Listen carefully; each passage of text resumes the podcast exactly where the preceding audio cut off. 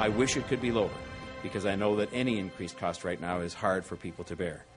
Here comes the tax man, the Toronto spending plan surprise, and why it could mean a bank account hit for property owners across the city.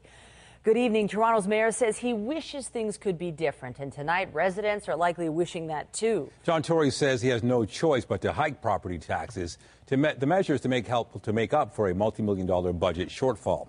C T V's Allison Hurst is at City Hall and joins us live tonight. Allison. This year's residential tax hike is substantially more than last year. In the twenty twenty-two budget, homeowners saw a two point nine percent jump. This year, it's almost double that.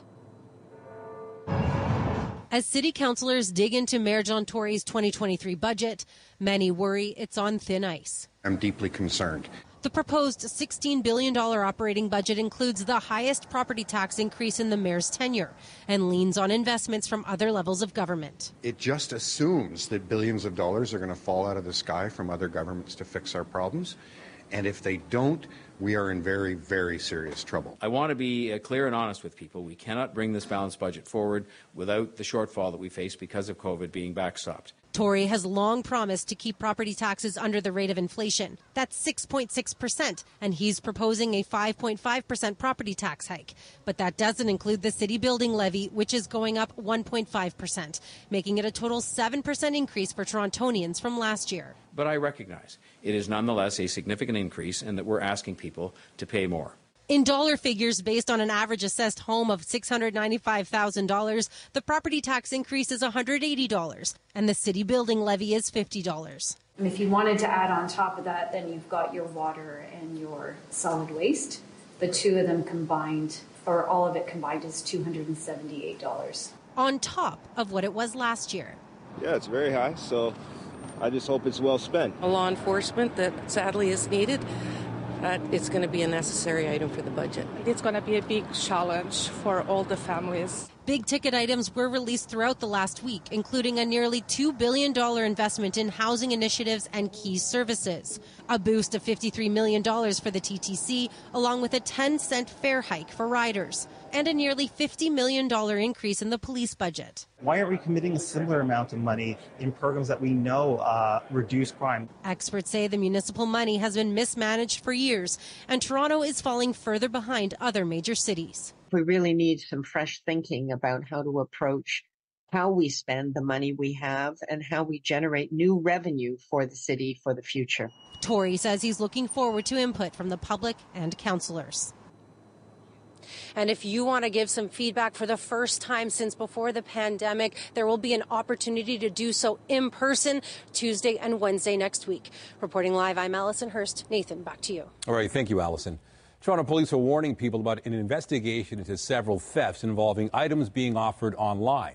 Police say ads for small electronics were placed on Kijiji and Facebook Marketplace, where potential buyers would make arrangements to purchase the items at Gulfstream Public School near Weston and Shepherd. But police say during numerous meetings, the buyer took the electronics without paying. Investigators believe several suspects are involved. Police are offering these tips to meet in an in public, busy area where security cameras are present, attend the location with a second person, and request to view identification prior to handling any items. A popular Toronto training school for ride-hailing drivers is promising improvements tonight. The pledge, after a C T V News investigation, had raised questions about the security of its online courses. Our John Woodward joins us now. And John, it's been hard for these tests to get rolling. Yeah, Michelle, first Toronto had no requirement for them. Then the city had the requirement but didn't enforce it. Now questions are being raised about some of these tests that don't put drivers behind the wheel at all. Yeah, I was out at uh, seven in the morning. Uber and Lyft driver Labros Lazarados wanted to branch out from Brampton, so he signed up for a training course that's mandatory in the city of Toronto. He picked the online version and quickly wanted to hit the brakes. I, I think that's ridiculous. He says he saw people sharing answers in chats and online videos and even students who seemed to be getting help from others. That boggled my mind. If the person couldn't go through the training themselves, why are they doing this?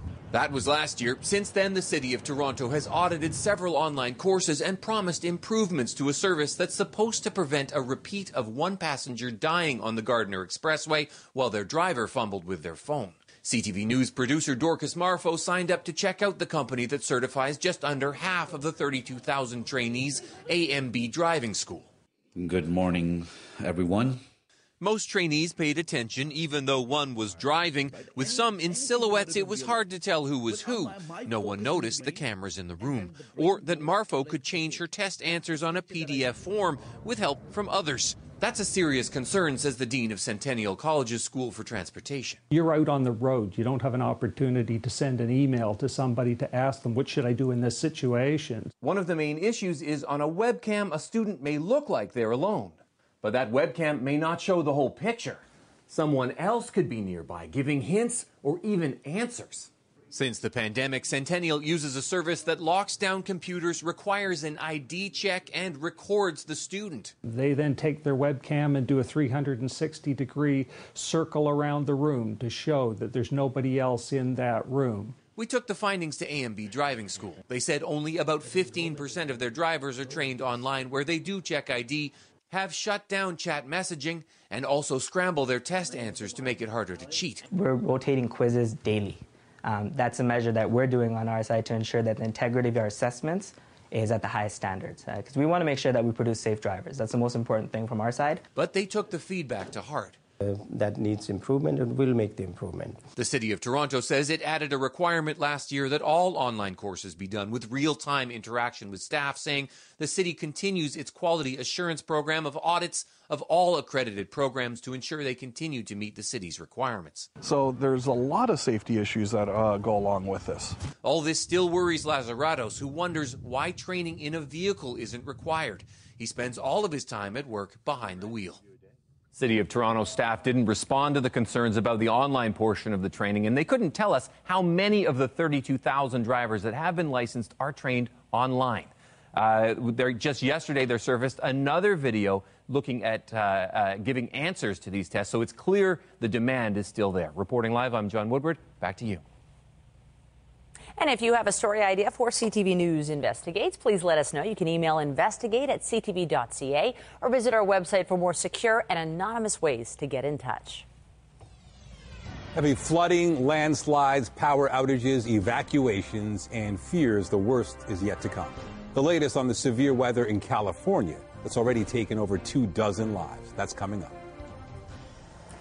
A live look high above our region tonight. It is a chilly night ahead. Might even see some flurries, some freezing drizzle. Might feel a little bit more like a normal January these days. Lindsay Morrison joins us now with a look at the current conditions. I think the wind chill will help on that front. It will, Nichelle, especially into tomorrow morning. It's going to feel very chilly through the night tonight. Yeah, temperatures are cool, especially in areas that managed to get some sun today, and that's mainly northeast and east of the G T A. You'll notice that temperatures and wind chills are colder in that part of the province, uh, hovering near the freezing mark in most parts of the Golden Horseshoe, including at Pearson, where we are slightly below freezing, minus one this hour, feeling like minus four. The winds today have been coming out of the east and the northeast. They're not as strong as they were yesterday, but they're noteworthy. And then we had some flurries in southwestern Ontario today. They have tapered off. As Michelle mentioned, we do have a chance of flurries tonight and a risk of freezing drizzle. We also have some active weather in store a little later on. We'll have all of those details coming up. For now, Michelle, back to you. Thank you, Lindsay. V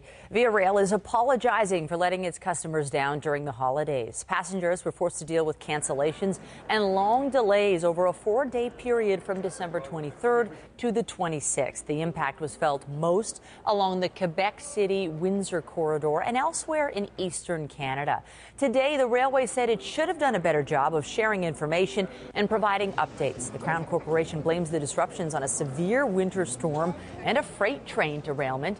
V I A is offering refunds and travel credits and says it will review its performance.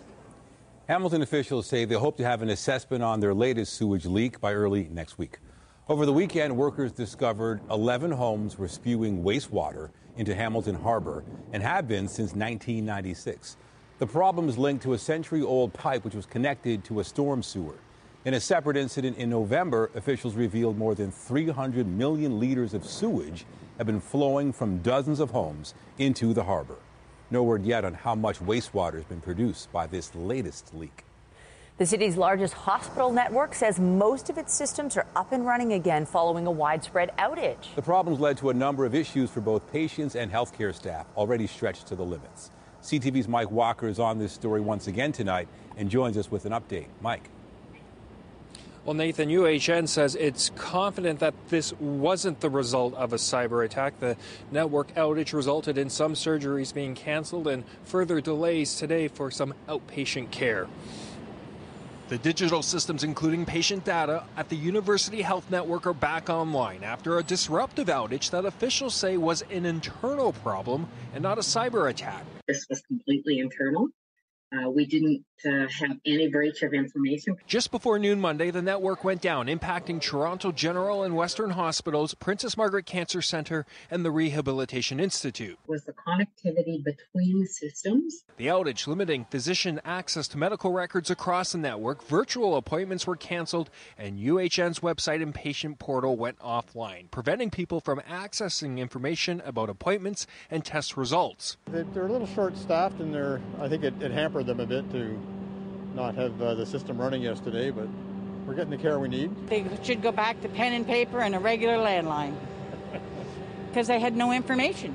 For those people with their meds, there was no information. Kathy Davies had to reschedule a radiation appointment at Princess Margaret today, where there are more delays as staff input manually collected information from yesterday into the system. I feel sorry for them. There's just too much. They're doing yesterday's and today's in one day. Six surgeries were canceled Monday. U H N says it's working to reschedule. Because our surgeons could not see the images. Communities could not access the information that they needed to deliver care.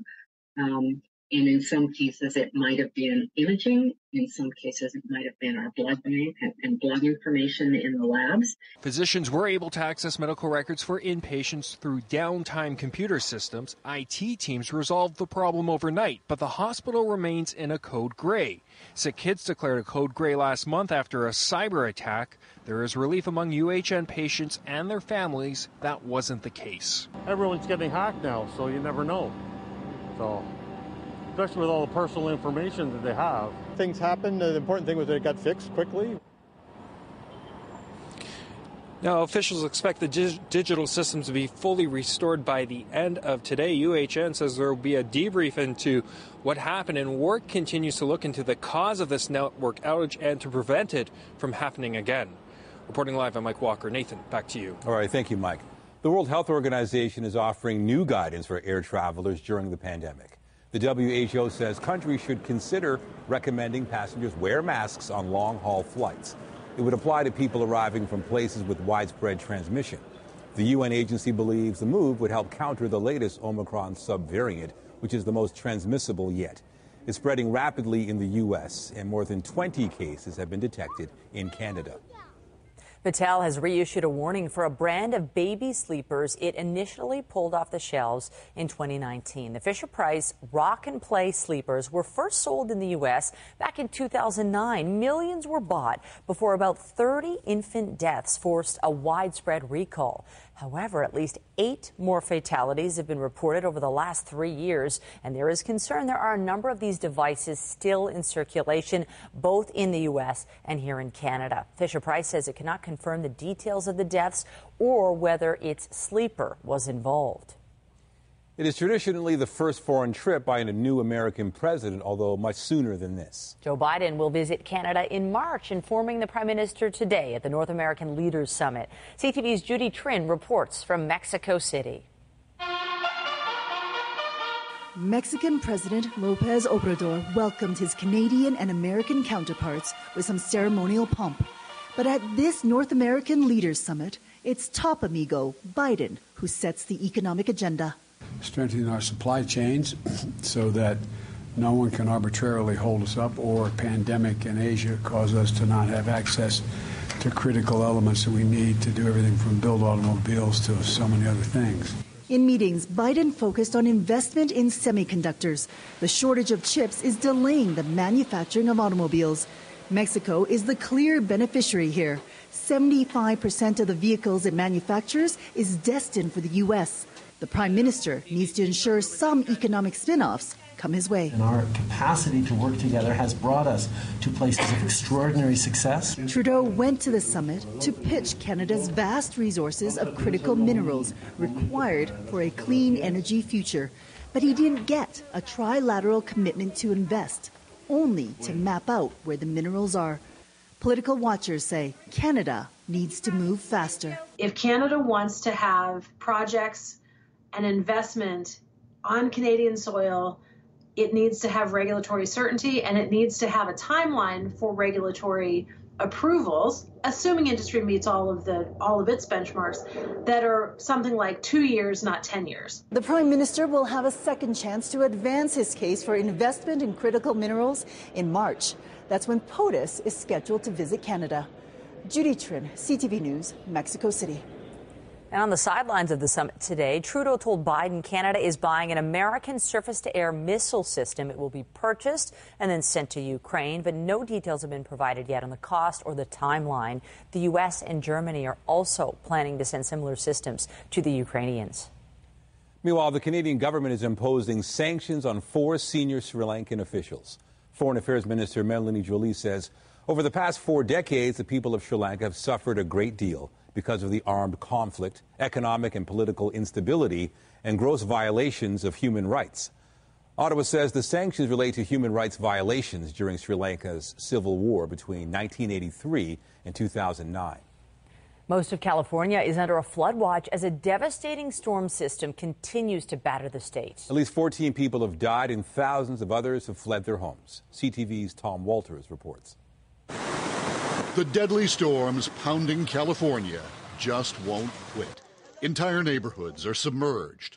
Homes and major roads washed out. Everything is wet. Everything is saturated. Everything is at a breaking point, and there's more rain coming. About ninety percent of the state is under a flood watch after days of torrential rain, heavy winds and mudslides. We're really kind of asking everybody in the county to, to shelter in place. That tree just came down. Downed trees have knocked out power to thousands. We've been out of power, just got it back on for only one day to lose it again. You know, we have our generator, but we lose heat, we lose hot water.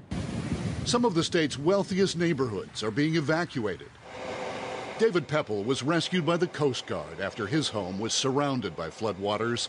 He says he was preparing to leave when a giant tree destroyed his bridge to safety. And we started packing and getting ready, and we were looking out the window, and then we saw the bridge go. And when that bridge went, there's no way out. We were having unprecedented rain.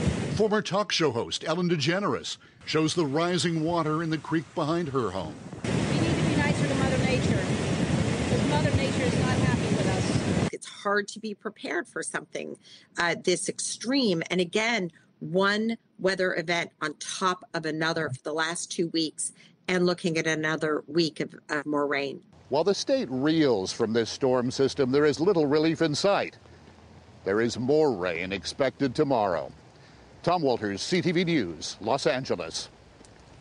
A rare green comet is headed our way for the first time in fifty thousand years. The celestial body will be closest to the sun on Thursday and closest to the Earth between February first and second. But it should be visible in the morning sky throughout this month, although telescopes and binoculars will probably be needed. The comet was discovered in March. Coming up, a first of its kind in Canada. Peel police on the front lines will undergo anti-human trafficking training to better understand and detect exploitation in our region.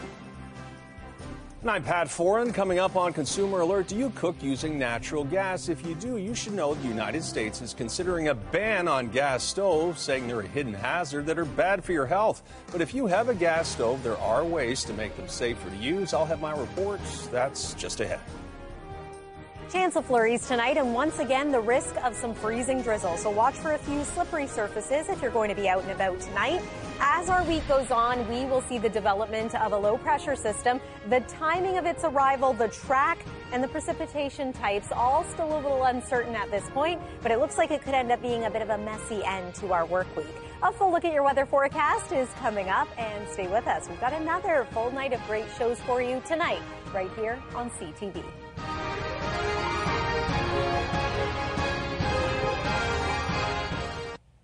Many Canadians use gas stoves for cooking, but a federal agency in the United States is raising concerns about how safe they are, calling them a hidden hazard. The U S Consumer Product Safety Commission is even considering a ban on gas stoves, saying they cause health and respiratory problems. Our Pat Foran is here with Consumer Alert. Pat. Thanks, Michelle and Nathan. This story will be bad news for anyone who enjoys cooking with gas, but there has been growing concern that gas stoves emit pollutants that are unsafe and may even lead to asthma in children.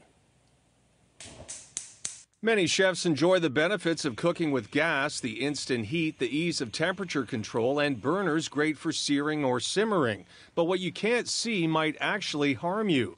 Consumer Reports conducted tests on gas ranges and found levels of nitrogen oxides at more than double the standard for outdoor air. Nitrogen oxides are pollutants more typically associated with outdoor sources like power plants and cars and trucks. But new studies suggest that gas ranges can actually produce these emissions inside your home. Studies have shown that natural gas stoves emit pollutants such as nitrogen dioxide, carbon monoxide, and fine particulate matter. The gases can worsen asthma and other lung diseases, and one study found that more than twelve percent of current childhood asthma cases in the U S can be attributed to gas stove use. The U S Consumer Product Safety Commission called gas stoves a hidden hazard and said a ban is an option that's on the table. Hearing the word ban was very alarming. Uh, we are certainly not at that stage yet. A group that represents Canadian and American appliance manufacturers is trying to reassure owners of gas ranges that they're not harmful. Your product is safe. Uh, gas ranges are designed safe. They meet or exceed all of the existing safety standards. A Canadian researcher said it's unclear exactly what the risks are, but says pollutants can linger in a home for hours after a gas stove has been shut off. You are introducing pollutants into your house. And if you can avoid that, you know, why not?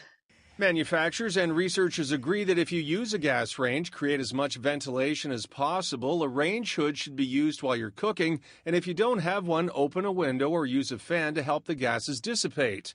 And if you're shopping for a new stove, you may also want to consider an electric or induction model. Both have improved greatly. And the Canadian Gas Association also told C T V News today the use of a range hood can help reduce airborne emissions by eighty percent, and that other studies have shown cooking with natural gas is safe. On your side, I'm Pat Foran. If you have a consumer story idea, email us at alert at c t v dot c a. Let's talk about that forecast, a bit of a mixed bag of weather coming our way. I think the folks skating right now probably having a great time, but I just don't think this forecast is anything to get too excited about. Uh, we are looking forward to the weekend because it's going to bring us some sun. We can uh, get excited about that, but we have to get through some messy weather before that, so I don't think it's going to be too exciting for everyone. Uh, still some uncertainty when it comes to the type of precipitation we're going to get more of, but at this point it looks as though we're in for some rain before we get into some snow. And ahead of that, another cloudy day. Weather is brought to you by Trane, the most reliable heating and cooling brand. It's hard to stop a train. Here's a look at our current temperatures, and we've put the color contours on here to give you an idea of where the really cool air is, and you could probably make that out. It's around the nation's capital, Ottawa, North Bay, chilly tonight as well, and then of course sections of northern Ontario feeling the chill. It's still mild in southwestern Ontario, two degrees this hour in Windsor, and we are just slightly below the freezing mark in the city of Toronto. Overnight tonight, we're forecasting a low of minus six degrees, a wind chill of minus eight, and then waking up tomorrow morning, it's going to feel like minus ten in parts of the G T A. So bundle up. Look at Peterborough, minus seventeen, the wind chill overnight tonight, close to minus twenty in Orillia and minus twenty-two in Bancroft. Tomorrow at a glance, I'm hoping we'll make it to an afternoon high of two degrees. It is going to be cloudy. We have a chance of a few flurries. It's not going to be any measurable snow. Uh, we had a dusting of snow in parts of southwestern Ontario today. You know, widen things out because we do have a storm system that we want to talk about. We really don't see it starting to develop until we make our way into Wednesday night. There's one disturbance to our north. It's going to merge with a Colorado low and bring some active weather to Atlantic Canada. Here's how this starts to play out for us, though. By this time tomorrow, we're seeing some snow in eastern Ontario and to the east of Georgian Bay. A couple of rain showers look likely as we're waking up on Thursday morning, so just a heads up there. As the afternoon progresses, we're now starting to monitor the leading edge of this system. With it, we're expecting uh, by about uh, forty-eight hours from now, some wet weather, some rain. As we make our way through the overnight hours, there's a changeover because the temperature starts to fall. We're four degrees on Thursday during the day. Overnight, that temperature drops below freezing, and so some snow is likely. But look at how much on the edge of this system we are. It's possible that uh, in a couple of model runs, we'll see that low pull further away. But the opposite could happen, too, and the low could make its way a little bit further north, which would bring more snow to areas uh, north and west of the city of Toronto. So we're keeping an eye on this one. What you need to know, though, is that conditions look to be unsettled Thursday night especially, and into Friday morning, may be enough to impact the commute. The rest of the day Friday is looking better, and then there's our sunshine for the weekend. But look at the temperature, minus four degrees for the high on Saturday and around minus one for Sunday. That's the weather for now. Nathan, back to you. All right. Thank you, Lindsay. We're learning more tonight about the man killed in a vicious swarming attack that shocked the region. Police say Ken Lee was stabbed and beaten to death on December eighteenth by a group of teenage girls. C T V's Janice Golding is following this story and joins us with the update. Janice. Hi, Michelle, Nathan. We're at Trinity Square Park right now, where on the second Tuesday of every month, advocates hold a memorial vigil for the homeless. And today, among the people remembered, a fifty-nine-year-old Toronto man who was allegedly swarmed last month. On December thirteenth, a Jane Doe passed. A dozen names were read out at the monthly homeless memorial outside Holy Trinity Church today.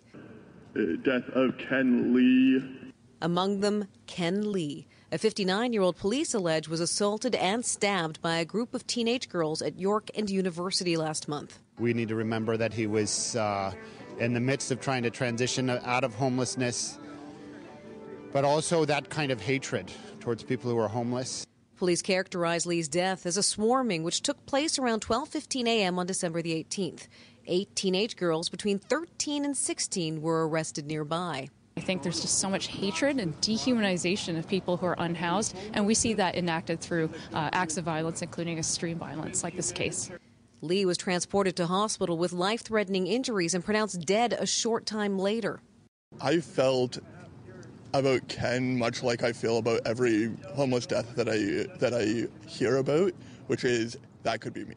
A lot of people are afraid out on the streets because uh, you know, so much violence and bad things happen out here. On a GoFundMe page, Lee's family said, "We ensured that he knew we were always here for him and were waiting for him to return home.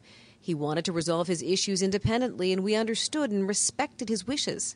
There's a humanitarian crisis in this province, and these memorial services, it's a nice sign of respect, but really the, this is the government not taking action. What sparked the attack is not clear, although witnesses told C T V News last month the dispute was over alcohol. Stepped up to the aid of his friend who had... Um, who had uh, some of her belongings taken that night, and that's consistent with what everybody I've talked to says about Kenny, that he was very kind. On their GoFundMe page, family said Lee would help anyone in need and that he died a hero, adding, "This has destroyed our family and has completely devastated his elderly mother's heart. A mother should never have to bury her child." Ken Lee was a beloved son, brother, and uncle. Police say the girls allegedly responsible for this attack congregated downtown after meeting on social media. Their identities are protected under the Youth Criminal Justice Act. Ken Lee is Toronto's sixty-eighth homicide victim of twenty twenty-two. Reporting live, I'm Janice Golding. Now back to Michelle and Nathan. Thank you, Janice. It's being dubbed as a first-of-its-kind program designed by human trafficking survivors. And tonight we're getting a glimpse of a Peel Police initiative to curb a growing and disturbing trend. Here's C T V's Beth McDonnell with the details. In nineteen ninety-eight, Taiméa Nagy came from Hungary to Canada, thinking she would work for the summer as a nanny. She didn't know she would become a survivor of human trafficking. I was forced into sex slavery, and I was a sex slave for three months here in Canada. I was uh, trafficked all across Peel Region and Toronto area and York Region. Nagy managed to escape after meeting a security guard who spoke Hungarian. Since, she's helped rescue victims with police, supported survivors, and has now played a critical role in what Peel Regional Police call a first in Canada, giving anti-human trafficking training to all of its more than twenty-two hundred officers. This training will equip our officers with skills to detect instances of human trafficking, which can present itself in numerous other issues, which on its face don't always appear to be that way. The training itself is a four-hour video officers take online. While twenty percent of the learning comes from law enforcement, eighty percent comes from survivors and the mindset of a victim. A vehicle stop is actually explained by a survivor and their lived experience by being stopped by an officer in the past and how different questions would have changed the outcome of that vehicle stop. We explain the number one reason why we usually don't talk to officers, why we would usually push them away. In Peel, there's a confluence of factors making human trafficking a problem. Pearson International Airport, the four hundred series of highways, and a lot of hotels. Stats Can says Ontario is a major hub for human trafficking, with more than sixty percent of reported cases in Canada originating here. And they say it's connected to other parts of the criminal world, from firearms to drugs and homicides. Which is why uh, allowing us to off-ramp a victim uh, takes one part of the equation out for a multitude of pressures in our community. There are signs to watch for. A person can appear withdrawn, secretive, own expensive items, and more than one cell phone. Behavioral signs include coming home late, mood swings, and malnutrition. There could also be signs of physical abuse and signs of branding, like a tattoo. It's such an honor to be. Police say an officer can interact with a survivor up to three times before human trafficking is detected. By better recognizing it, officers hope more survivors can escape. Beth McDonnell, C T V News. Also tonight, Prince Harry's tell-all memoir hits store shelves. The response here and abroad as readers weigh in.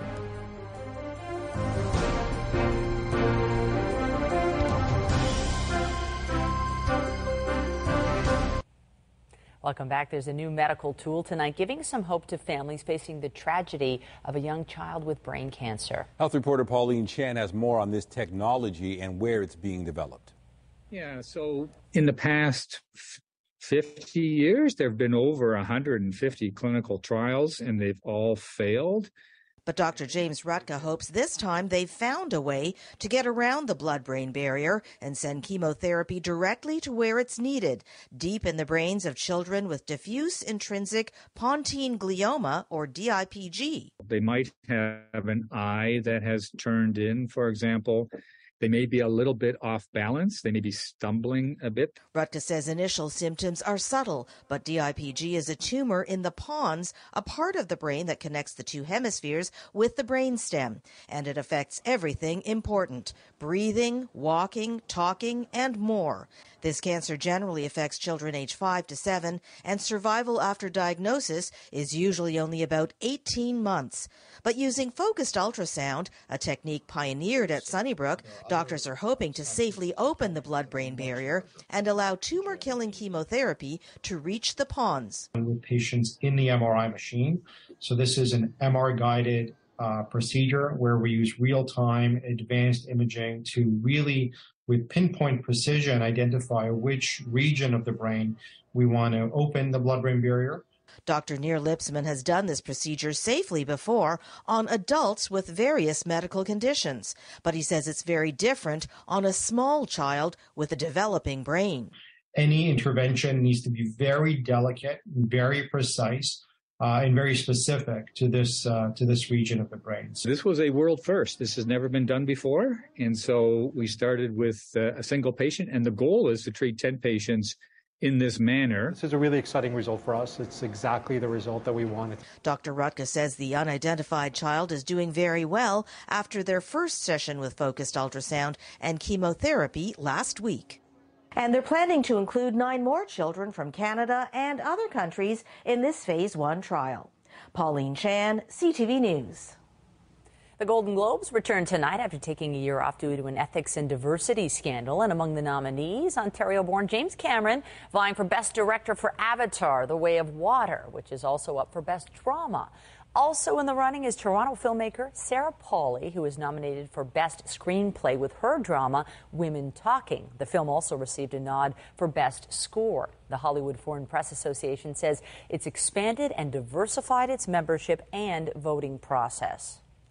It's already on track to become the fastest-selling nonfiction book ever. Prince Harry's explosive memoir, Spare, hits store shelves today, and readers are finding out firsthand why there is so much controversy. Our Andrea Case has more on the royal revelations. Michelle and Nathan, good evening. Yes, I have a copy, and no, I haven't cracked the spine yet, other than to look at the pictures. Now, will it be worth the wait or the cost? At forty-seven dollars Canadian, a deal can already be found. And deal or no deal, this book is making history as it flies off the shelves.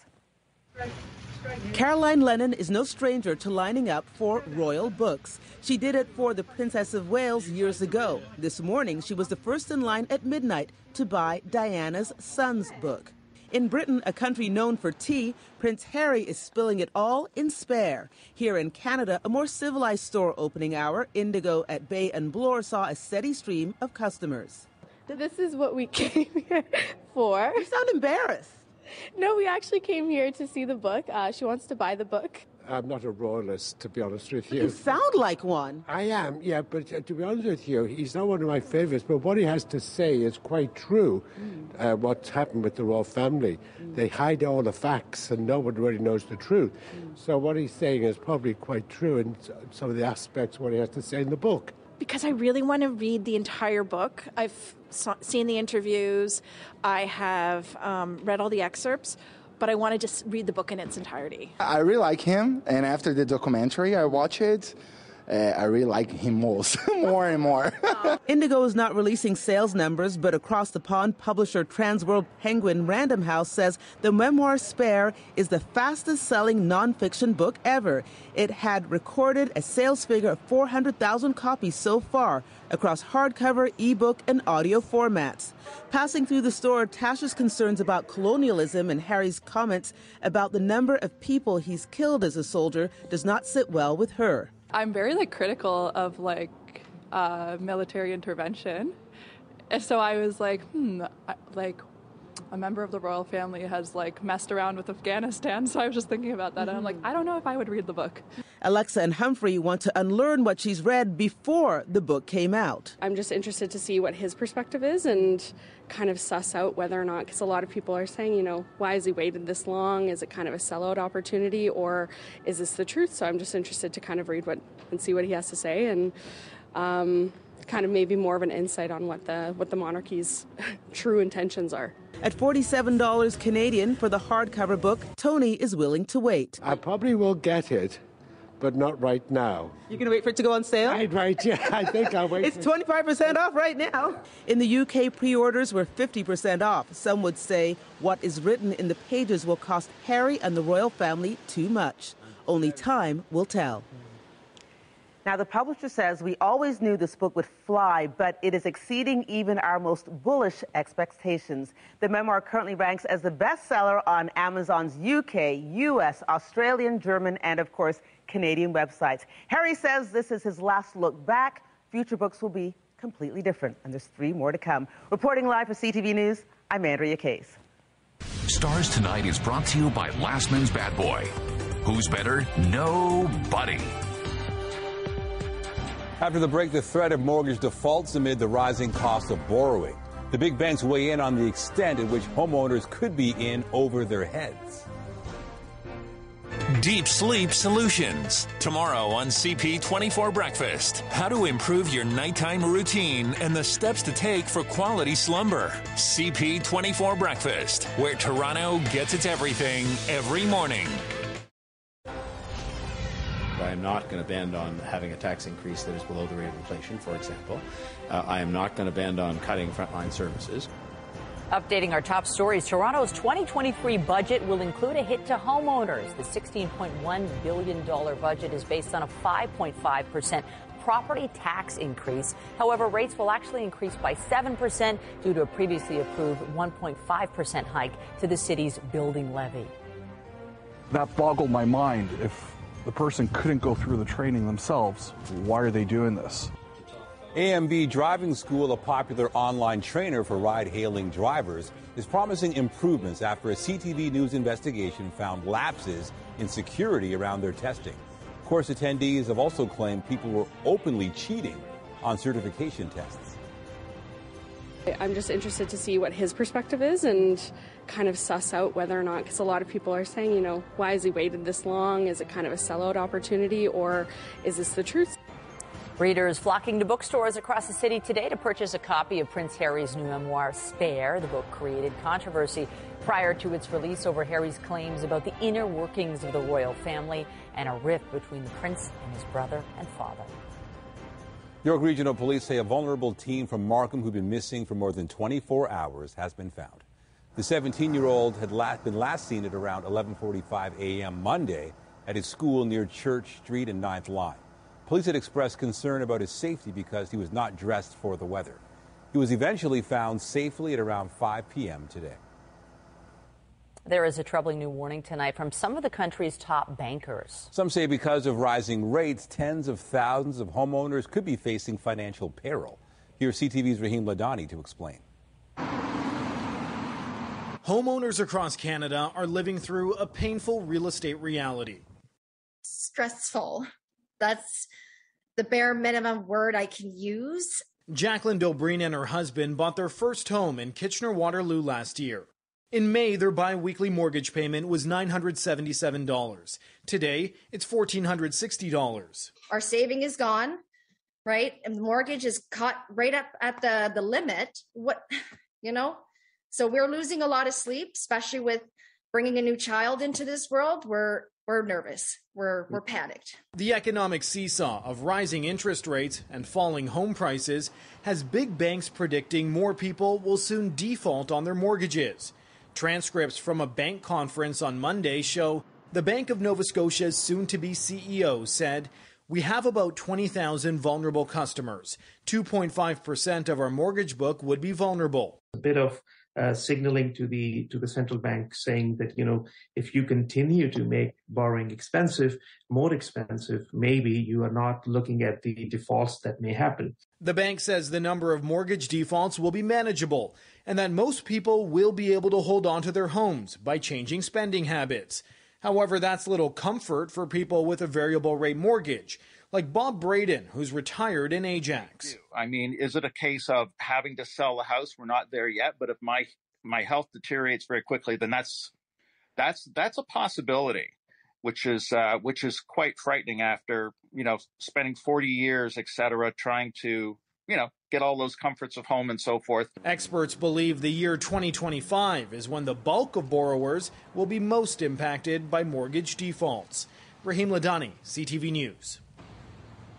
Meanwhile, T D predicts Canadian home sales will be at a two-decade low this year. The report says steep declines are expected in Ontario, B C, and most of the Atlantic provinces. The Canadian Real Estate Association says the national average home price was more than six hundred thirty-two thousand dollars in November, a twelve percent drop from the same month in twenty twenty-one. November home sales were also down thirty-nine percent from the year before. On the market, the loonie slipped twenty-one points to seventy-four forty-nine U S. Oil rose forty-nine cents a barrel to seventy-five twelve, and the T S X Composite Index gained a little over forty-one points to close at nineteen thousand eight hundred ninety-eight. The Raptors welcome the Charlotte Hornets tonight for two straight home games. The team coming off a victory against Portland, but is eleventh in the East. The Hornets, though, are even further down the East standings. Tip-off is at seven thirty. The Leafs are back in action tomorrow night without T J Brody. The veteran defenseman has been placed on injured reserve with a rib issue. He sat out Sunday's win in Philadelphia. The thirty-two-year-old missed twelve games earlier this season with an oblique injury. The Toronto Blue Jays are bringing in another arm, adding more depth to their pitching staff. The Jays acquired Zach Thompson from the Pirates today. The right-hander has a six and seventeen record in fifty-five career appearances with Pittsburgh and Miami. Heading to the Pirates is outfield prospect Chavez Young. And the Jays confirmed today they've signed Brandon Belt. The thirty-four-year-old infielder inked a one-year contract worth nine point three million dollars. Belt brings experience and a left-handed bat to Toronto. he'll likely see a lot of time as the D H and filling in at first base. Belt has spent all of his twelve big league seasons with San Francisco. Get Toronto's top stories, breaking news alerts, and watch live. Download the C T V News app. After nearly three months without a winner, could this be the night? An estimated jackpot of one point one billion dollars is up for grabs in the Mega Millions lottery draw. It now ranks as the fifth largest in U S history, but the odds of winning are astronomical at one in three hundred two million. The top prize for matching all six numbers hasn't been won since mid-October. That's a long time. Somebody's got to win that money. That's their due, hopefully. Astronomical number. Yeah. We're not really winning any lotteries in the weather department, except for some sun on the weekend. Well, and I will say, if I were to win the lottery, the first thing I'd maybe do is book a trip to somewhere with yeah. some sunshine. Do you agree? I would, no too.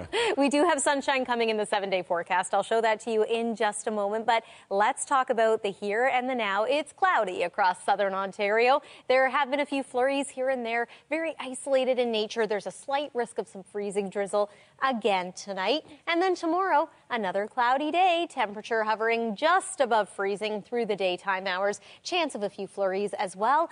Once again, we're paying attention to some active weather, likely beginning Thursday afternoon, continuing until about Friday morning with some rain, followed by some snow. So stay tuned for those details. And a reminder, tonight's Lotto Max jackpot is an estimated fifty million dollars plus two Max Millions. Nathan and Michelle. All right, thanks, Lindsay.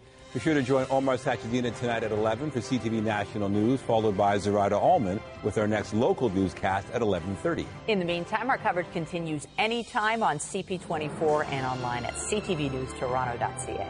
For Lindsay and all of us at C T V News, thank you for watching and have a good night. Good night.